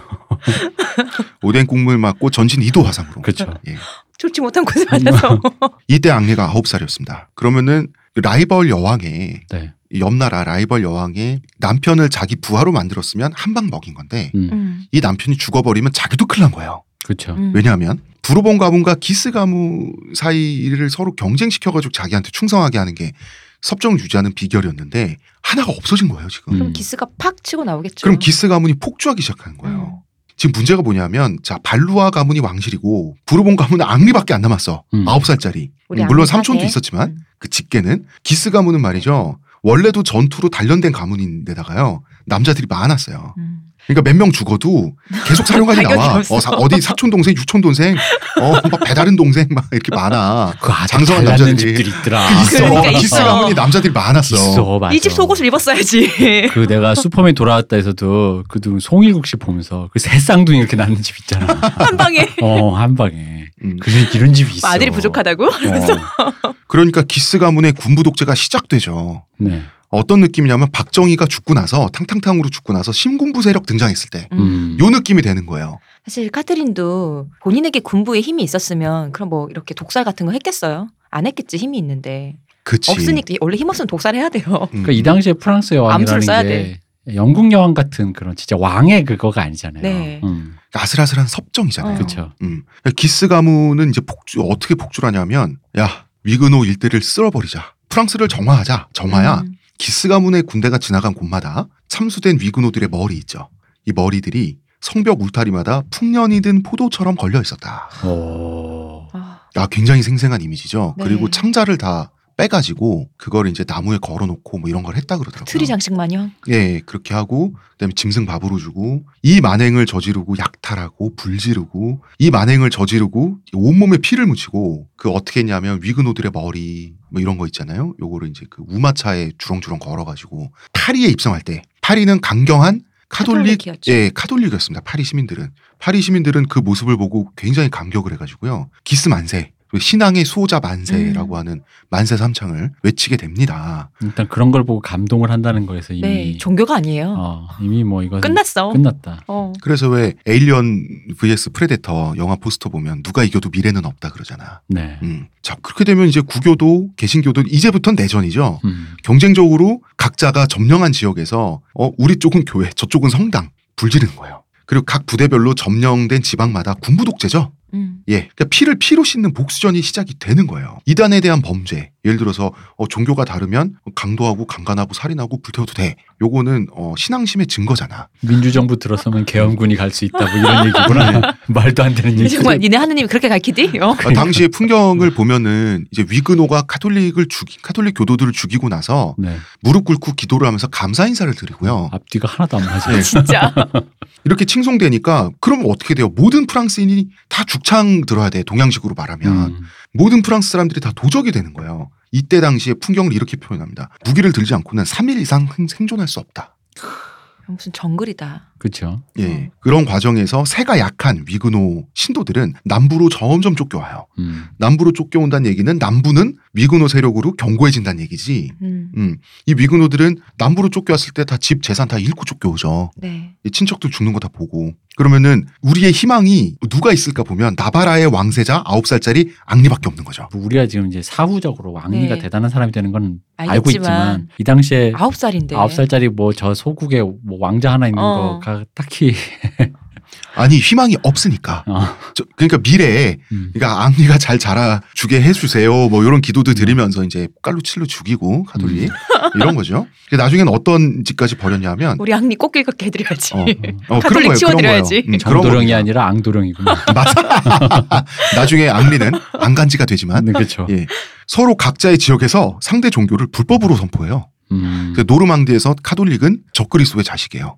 그리고 파리와 파리 일대에서는 그 파리 주변 근교에서는 위그노가. 위그노인들은 그러니까 어떤 위그노도 위그노인들은 그 법 바깥에 있어요. 음. 그러니까 누구도 위그노를 강간하거나 죽이거나 할 수 있는 거죠. 그러면은 하느님의 자식들이 아니니까. 그렇죠. 그럼 야 북부에서 위그노 사람들이 천 명이 처형당했대. 그럼 남부에서 뭐라 그랬겠어요? 우린 이천 명이야. 뭐 이러면서 음. 예, 그러고 경쟁하는 거야. 그래서 뭐 가톨릭은 로마의 짐승이라고 불렀고 이랬으니까 당시의 기록입니다. 어, 이것은 당시의 시인이 기록한 기록입니다. 시인이 원래 이 시인이 굉장히 낙천적인 시인이었대요. 음. 그래서 음유 시인이었는데 이 풍경을 보고 갑자기 역사 기록가가 돼가지고 아, 굉장히 진지한 사람이 돼서 누구나 어떤 계기는 있는 것이죠. 음, 그렇습니다. 뭐, 뭐 음유를 어떻게 해 이 음. 상황에서 쳐들어오는 사람도 당하는 사람도 모두 프랑스인이었다. 얼굴을 확인하니 친척도 있었고 개 중에는 가족도 있었다. 학살이 끝나면 모두가 후회하고 조금 지나면 언제 그랬냐는 듯 다시 후회하기 위해 쳐들어갔다. 전 사실 이 얘기가 이 문장이 오늘 그렇죠. 지금 네. 오늘날에서도 굉장히 유의미한 문장이라고 생각해요. 네. 음. 근데 기스 가문의 군부 독재. 기스 가문이 너무 싸움을 잘하는 거야. 남자들도 많아. 음. 그러니까 죽여도 죽여도 잡고 있대. 음, 그러니까 위그노도 당하고만 있을 수 없죠. 거의 뭐 아들 공장이야. 네. 그러니까 군사력으로 안 되니까 속옷을 돌려 입는 음. 게 아닐까요? 아들 낳는 속옷을. 군사력으로 안 되니까 기스 가문의 남자들을 차례로 암살하기 시작하는 거예요. 음. 야전에서 안 되니까. 그러니까 어, 니네 남자가 풍부한 집안이야? 부족하게 해주마. 동양에서 구해온 돌부처가 코를 갈아 마시면 아들이 그냥 음. 자 여기서 이제 외국인의 손까지 잡아버리는 아니 수순이죠 이게. 음. 음, 맞아요. 프랑스인들끼리 서로 싸우다 보니까 외국의 손을 벌리게 되는 최악의 막장 사태가 되는 거예요. 음. 이게 뭐 어느 나라든지 수순이죠. 뭐. 그럼요. 자 스페인은 보수적인 가톨릭 국가잖아요. 네. 당연히 프랑스 가톨릭을 지원하죠. 음. 바로 그 머리 위 북쪽에 위군우 국가가 세워지면 어떡해. 네. 왜 영국의 엘리자베스 1세 같은 경우는 아버지 헨리 8세가 네. 그 영국 국교회를 만들었잖아요. 음. 네. 네. 2년간 아무 관계 어, 없습니다. 네, 그렇죠. 근데 어쨌거나 박정희가 영국은 투표하는 소리죠.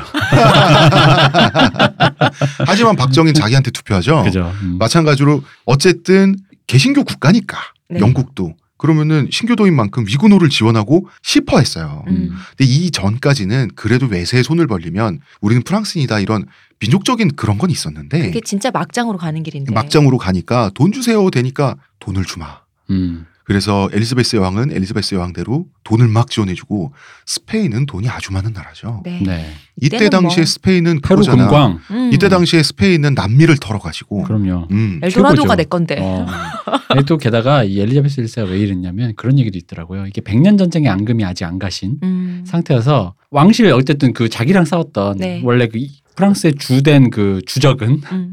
자기들 기준의 음. 주적은 카톨릭이라 이거지. 음. 그러면 개신교 어쨌든 나랑 비슷한 결이기도 하고 네. 개신교를 잘 이렇게 수- 해놓으면 자기의 원래 애들을 이렇게 붕괴시킬 수 있다라는 음. 그런 음. 약간 미워, 음. 너 미워라는 그런 전략이 음. 있었던 거예요. 단순히 그리고- 종교적 신념만뿐만 아니라 물론이죠. 그리고 엘리자베스 1세 여왕은 야 니네 돈만 필요한 거 아니잖아. 군사도 필요하잖아. 군사 제발 보내준다니까 난리가 났어요. 음. 왜냐하면 어, 보통 이렇게 온 군사는 전쟁 끝나고 나- 철수를 안 아, 가지 않죠. 하죠. 그건 실수 안 하죠? 그건 우리나라랑 똑같죠. 그러니까 이거는 수가 딱 이미 아. 네. 정해져 있었던 건데 음, 음, 외교의 그냥 ABC죠. 그쵸. 네. 그렇기 때문에 외세에 손을 안 빌린 건데 음. 이제 그 아무나 웰컴이야. 음. 그리고 위그노는 이제 군사력을 안 되니까 아 독일에 그 가톨릭 교도들 잘 죽이기로 소문난 사내들이 있다는 거야. 누굽니까 우리 우리 방송했잖아. 무레배들. 아, 그렇죠. 란츠크네트. 업자들이죠. 어, 업자. 근데 업자들. 란츠크네트들한테 줄 돈이 없잖아. 네. 하지만 계약을 이렇게 하면 되죠. 자, 우리 프랑스의 수도원은 풍요로워요. 어, 우리 점령군 되시면 어, 먼저 먼저 가져가시라고. 저희는 어, 괜찮아요. 음, 아, 우린 괜찮아요. 죽여만 달라니까? 이렇게 된 거예요. 아, 나라가 얼마나 막장이 됐겠습니까. 그 란츠크네트들이 신나게 왔어요. 음. 그리고 카톨릭, 란츠크네트들 근데 무레배잖아. 네. 근데 카톨릭, 쟤네 사람 참 잘 죽이는걸? 그러니까 카톨릭이 이제 또 돈 줘. 우리는 금화가 있어. 이러면 또 그쪽 가서 싸워. 나라가 개판이 된 겁니다. 전쟁 끝나고 받기로 하셨죠. 선불로 드릴게요. 그렇죠. 그렇죠. 그럼, 아, 쟤네는 위그노고 우린 루터파야. 이러면서. 개신교도 달라요. 막 이러면서. 이게 후불제의 무서움이 이런 거예요. 그렇죠. 맞아요. 어. 언제 그 대면 주겠다 하면은 저쪽이 얼마 받았어 그거에 내가 얹어서 언제 얼- 될 건데. 어, 얼마에 더 줄게 이래버리면 바로 돌아서는 거지. 그렇지. 아 그러고 보니 이게 그거 같다. 뭐야? 비정규직의 비정함. 비정규직이 정규직은 정규직이 또 보장되니까 네. 그렇죠. 약간 충성에 대한 어떤 서로 간의 또그 익스큐즈가 될 수 있잖아요. 어. 쨌든이 사람도 비정규직이니까 어, 돈도 주면 가는 거야. 단기 계약직이죠. 그렇죠. 어. 어. 저쪽 사장님이 비정규직이 밥도 맛있다는데 저쪽이. 그러니까 가야지. 사용자가 고용주 사용자가 무조건 비정규직에 대해서 유리한 게 아니에요. 음. 본인도 피해를 받을 수 있다. 그러니 정규직 시급합니다, 여러분. 그렇습니다. 음. 네. 아 그런데 란츠크네우트들 한마디만 더 보- 변호를 해야겠다. 처음부터 입금을 정확히 받잖아요. 그럼 정말 열심히 썼다 그래요. 그러니까 이래서 아, 어. 정규직이 보장되면 열심히 한다니까 아니 사람들이. 입금이 정확히 되면 음. 왜냐하면 그 란츠크네우트 조직의 명성은 유지해야 될 거 아니에요. 그게 뭔가 보장되는 거잖아요. 그렇지, 그렇지. 러니까 그럼 그 보장되는 것이 정규직이라니까. 비정규직이 원래 마지막에 꼭 임금을 떼요. 그러니까 어, 어, 왜 자꾸 나한테 세금 떼? 그럼 음, 실업급여도 안 줘. 내 말이 왜냐면 입사할 때 11개월 때 잘라. 아니 왜냐면 입사할 때 생각해보니까 뭘 쓴 적이 없어. 음, 어. 이때 당시에 퇴직금이란 게 있다면 약탈이지 뭐. 승전 후 약탈. 알아서 챙기시라고. 음. 이 막장 상황에서 까트린 드 메디치는 비장의 한 수를 던지는 거예요. 음. 자 기스 가문의 남자들이 속속 저승에 도착을 하면서 기스 일파는 주춤하죠. 이때 까트린드 메디치는 비장의 한 수를 던지는 게 바로 뭐냐면 가톨릭과 위그노 네. 두 종파 사이의 중재자가 되기로 하는 거예요. 아, 이 중재자가 되기로 한 꿈꾸는 사람들 진짜 많잖아요. 이게 성공한 사람 사카모토 로마 말고는 본 적이 없어요. 그치. 지금 우리 방송에서. 음. 맞아. 그리고 이 사카모토 사람은 로마도 생각 없이 질르다 보니까 맞아 떨어진 거지. 그리고 로마는 본인이 이거를 만든 사람이 아니잖아 이 사태를 맞아. 네. 이건 지가 만들어 놓고는 갑자기 왜 그래 왜 싸우고 그래 이러고 앉았어 꿈은 꿀 수 있죠. 아, 뭐 그렇죠. 음. 그렇죠 누구나 끌 수 있죠, 어, 꿈은. 음. 그럼요 그래서 까트린드 메디치는 어떤 생각을 하냐면 자기 딸이죠. 네. 이 딸이 그 유명한 마르그리트입니다. 마르그리트는 여왕 마고의 그 마고죠. 네. 그 유명한, 유명한 영화. 여왕 마고의 네. 이사벨 아자니가 네. 출연했던. 마르그리트 공주 자기 딸이죠. 네. 공주와 우리 주인공 앙리 우리 앙리 사세가 음. 되는 앙리 그렇죠. 이 앙리와 결혼하자. 결혼시키자. 그래서 이 두 역시. 서로를 증오하는 라이벌 나바라의 여왕과 프랑스의 섭정 모후는 태왕 대비 대왕 대비 우리 사돈되자라고 음. 한 거예요. 역시 굉장히 그렇죠. 사회에는 결혼이 최고군요 굉장히 그렇죠. 전격적이죠. 이건 음. 누구도 예상하지 못한 한 수를 던진 거예요. 생각해 보세요. 부르봉하고 발루아의 혈통을 합쳐버리잖아요. 그러면 기스가를 완전히 억누를 수가 있죠. 음 가능하잖아. 네. 그 화해 결혼이니까 명분도 좋잖아요. 그렇죠 자기 섭정 지위도 지키고 그리고 모계로나마 발루아 혈통을 지킬 수가 있죠. 아. 그렇죠. 만약에 자기 아들들이 딸이니까 그래도 그렇죠. 자기 아들들이 자식을 못 낳고 다 죽고 음. 제 집 아들과 내 딸이 그 아이를 낳아서 그 아이가 프랑스 왕이 되면 음. 모계로라도 지킬 수가 있죠. 음, 음. 그잖아. 이 그러니까 나름 사람들- 이런 생각을 한 거야. 이 사람 촌수 계산 진짜 잘한다. 어, 너무 힘들어 22총까지 어떻게 계산했나 몰라 그러니까. 그러면 만약에 아들들이 자식을 낳지 못했을 경우에 대비해서 시키는 결혼이기도 한데 그렇죠. 그러니까 정말 자식을 낳지 못한다 이거야? 네. 그러면 뭐 앙리가 프랑스 왕이 되겠지. 네 음. 그러면 자기는 몰락하잖아. 문제는 그렇죠. 그렇잖아. 발루아 혈통은 모계로나마 지킬 수는 있는데 어, 이거 내가 좋아하는 검은 머리 짐승, 아, 얜 노란 머리인가? 지금 자기가 섭정 겸 대왕 대비인데 음. 앙리 머리색은 검은색이었을걸요? 아, 그래요? 예. 음. 대왕 대비인데 이 지위가 자기가 그렇게 싫어하는 정치적 라이벌인 나바라 여왕이 잔네 여왕이 되면 잔느 여왕이 그 프랑스의 섭정이 될 수가 있죠? 그렇죠. 그러면 어떻게 해야 돼? 그건 또 안 좋잖아. 대왕 어떡하긴. 대비 내 거였는데 어, 쫓겨나야지. 음, 라이벌이 사라지면 되죠. 네. 아. 그렇죠 죽으면 되지 음, 또 의문사 하시나요 잔느 여왕은요 프랑스로 건너가서 까트린과 만나서요 음. 네. 결혼 조약에 사인을 하고 돌아와요. 음. 상견례를 했습니다. 예, 상견례 한 거죠. 하기론 네. 했군요 음, 결혼하기로 해요. 왜냐면 좋으니까.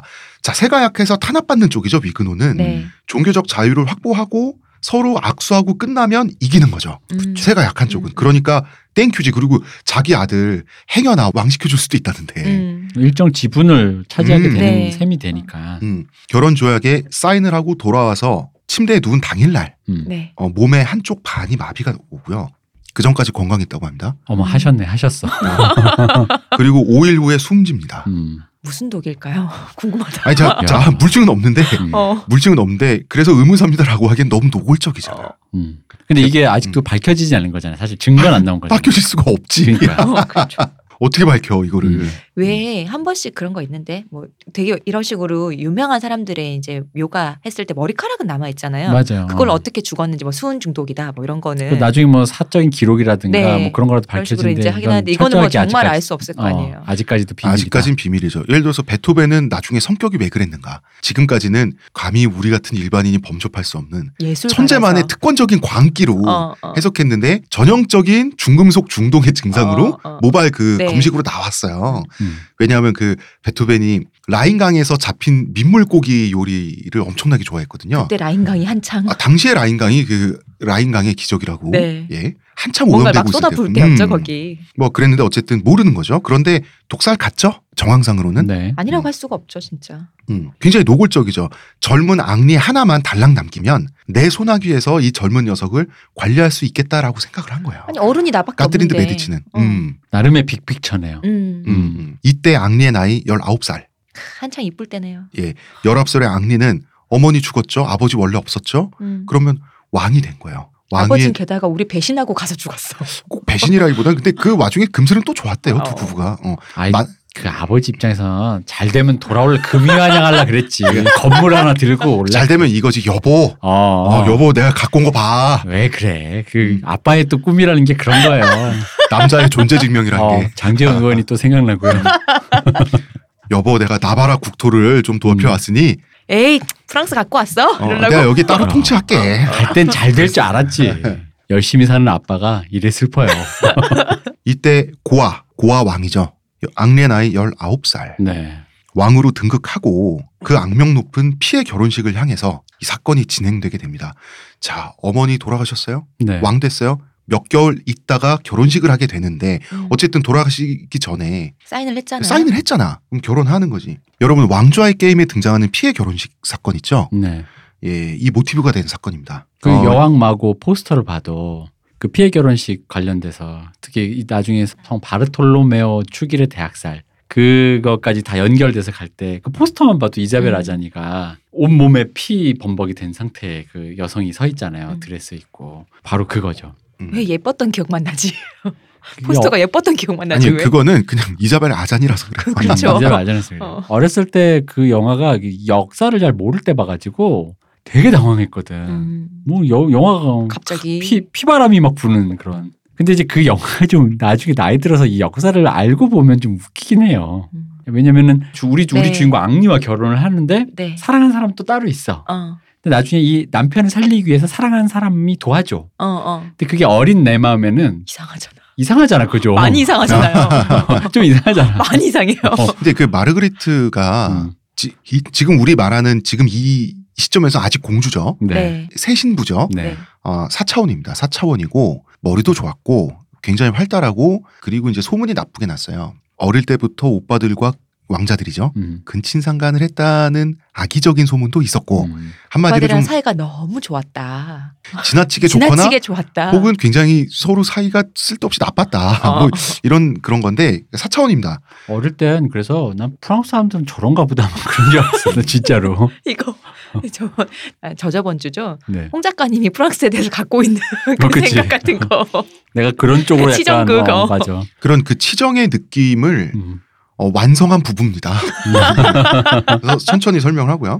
자, 19살의 나이에 우리의 앙리는 네. 홀로 위그노의 유일한 희망이 됐죠. 네. 혼자 왕국도 책임져야 돼. 이제 프랑스 가서 거- 결혼도 해야 돼. 이 해에 결혼하러 파리로 가기 전에 네. 나바라의 소문난 신동을 소개를 받아요. 음. 이때 이 신동의 나이가 11살. 이름은 막시밀리앙. 어, 훗날 슐리라는 지방을 영지로 받으면서 슐리 공작이 되는데요. 네. 이 사람이 앙리의 총애를 받아가지고 남작이 됐다가 남작이 귀족 중에 제일 끝이죠. 네. 공우 백자남이잖아. 네. 남작, 자작, 백작, 후작, 공작이 차례로 된 사람이에요. 공작이 왕 바로 밑이잖아요. 음. 이 신동은 특히 수학에 두드러진 재능을 보였어요. 음. 음, 그래서 앙리가 눈여겨봤죠. 뭐 이분 얘기는 아마 3부에 우리가 음. 이번 주 많이 하게 될 것 근데 같고 이름이 많이 나오니까 헷갈리실 것 같으니까 네. 미리 좀 말씀을 드리면 이 사람이 이제 나중에 유명한 재상이 되죠. 네. 앙리가 왕으로 이제 본격적으로 활약할 때 그래서 옆에서 앙리를 도와서 나라를 저기 뭐야 북극강병의 시대를 열기 위해서 노력을 하시는 아주 그 훌륭한 분인데 명제상으로 근데 프로 불편으로 악리에게 어. 어. 앙리에게만 앙리에게만 가혹한 당신 악리에겐 가혹하지만 내 국민에게 어. 따뜻하겠지. 난- 왜 이 앙리가 거지왕이란 별명이 생겼냐면 이 사람 이 때문에 사람 때문에 난 한 분만 때려. 어. 넌 가난해. 우리가 배부를 거야. 자, 우리 마르그리트 얘기 좀 하죠. 네. 그러니까. 네. 일단 이 두 사람이 결혼해야 되니까 앙리는 당시 유럽 언- 언어로 영어로는 갤런트, 그러니까 갈랑트라고 하는 거 있죠. 우리 전에 갈랑트리 얘기했었잖아요. 갈랑트리. 네. 갈랑트리가 나쁘게 말하면 오입질이고 네. 좋게 말하면 이제 그 뭐 바람기 좀 문화적인 이런 네. 건데 갈랑트가 이제 어 여자를 유혹하는 남자란 뜻도 있지만 아 이게 좀 용감한 씩씩한 앞뒤를 재지 않는 이란 뜻도 있어 무슨 말이냐면 들이대는 남자들 있잖아. 음. 음. 어, 그러니까 좋게 말하면 픽업 아티스트고 으아, 나쁘게 말하면 음, 음, 오입쟁이인 거지. 저는 그 뭐 단어 김은국처럼? 너무 소름 돋아요. 픽업 아티스트. 가짜라서 말이 안 나와 진짜. 가짜지. 어 너무 가짜나. 아 왜 한글 안 써? 한글로 그냥 제비하면 되지. 앙리는 미남은 아니었어요. 그 코 때문에 미남이 될 수가 없는 사람인데 그 굉장히 인기가 많았어요 여자들에게. 음. 말을 워낙 잘하고 성격이 워낙 좋고 지위도 있잖아. 뭐 어떻게 연애를 잘 지지빨로 못했겠어요. 먹좀 먹고 들어가는 게 있지. 아니 근데 또 그 매력적인 게 이 역대 뭐 어떤 바람둥이라든가 네. 그러니까 인기가 많았던 여자 남자 이렇게 보면은 딱히 미남이 아니거나 그렇죠. 엄청난 딱히 미남 미- 미녀가 아니라도 어, 미녀가 아닌 사람도 꽤 많아요. 그럼요. 근데 이제 매력이 어떤 건지는 좀 이렇게 예상이 되는. 우리 그렇죠. 다시 저저번 주 그 사연자분 얘기처럼 매력이란 이런 거예요. 그치. 어. 어. 그에 비해서 경쟁 가문이 기스 가문이죠. 음. 네. 기스 가문에는 젊은 적장자가 있었어요. 이 남자의 이름도 앙리야. 그래서 우리 이제부터는 앙리 드 기스 혹은 드 기스라고. 아니 서로 누구네 집에 이름 뭐 졌는지 알아보고 좀 지으면 안 되나? 아 이게 이런 현상이죠. 서양은 이름을 짓는 게 아니라 고르잖아요. 그렇지. 있는 것 중에. 그리고 내려주잖아. 음, 다 마트에 한 코너만 갔어. 이름 마트에. 앙리 코너에 가가지고. 세일했나 봐. 앙리드 나바라와 앙리드 기스는 주인공 앙리와 이 앙리는 네. 정반대 성품을 가졌어요. 앙리드 기스는 좋게 말하면 강직하고 나쁘게 말하면 차가운 꼰대 있죠. 젊을 때부터. 실장님 캐릭터. 이거 주인공 잘생겼나 봐. 그럼 주인공인데? 어, 굉장히 차갑게 잘생겼어요. 최고다. 그리고 멋있게 당시엔 이걸 쳐줬는데 얼굴에 그 대결을 하다가 부상을 입어서 얼굴에 칼자국이 있는 남자. 멋있어. 음. 그런데 그 대결에서 이긴 남자. 미남 얼굴에 칼자국이라니. 실장님 캐릭터죠. 지원님 그러다 십자가로 한 맞아봐.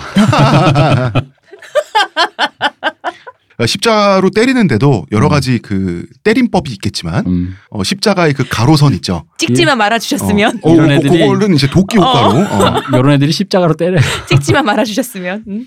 원래 마르그리트는 드 기스랑 결혼할 줄 알았고요. 결혼하고 싶어 했고요. 잘생겼다니까. 드 기스를 사랑했어요. 음. 이게 처음엔 역시 좀 차갑고 그 뭔가 좀 도도하고 그런, 매력 음, 있잖아요. 그런데 엄마가 음. 야 너 신랑 생겼다 하고 왔는데 누구의 기스? 근데 장점은 코가 크다. 아 근데 악리래. 음, 근데 그 악리가 아니야. 음.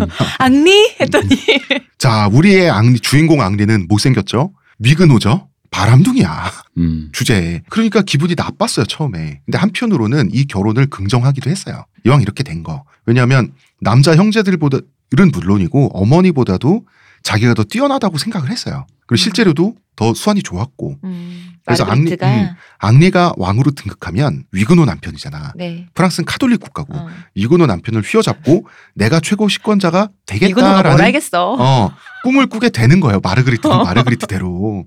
그러니까 앙리의 재능을 너무 무시했죠. 이 아니, 여자가. 저쪽이 어디 뭐 산에 산다는데 뭘 알겠어. 자, 그러거나 저러거나 이렇게 피해 결혼식이 시시각각 다가오게 되는 거죠. 그럼 피해 결혼식 얘기는 내일 해야지. 어, 왜 갑자기 늦게 아, 왜냐면 원래 이렇게 다음 화를 예고할 때는 왜 이렇게 살짝. 느끼하게 얘기하시는 거예요? 그러게 말이에요. 끄는 소리 들린다 나. 대표님 미안해. 네. 음. 문화평론가 안 하던 입덧이. 어, 의문의 그녀 시온님, 감사합니다. 어, 어, 이 시각 불편러 문화평론가 이동기 대표님 감사합니다. 감사합니다. 저는 작가 홍대선입니다.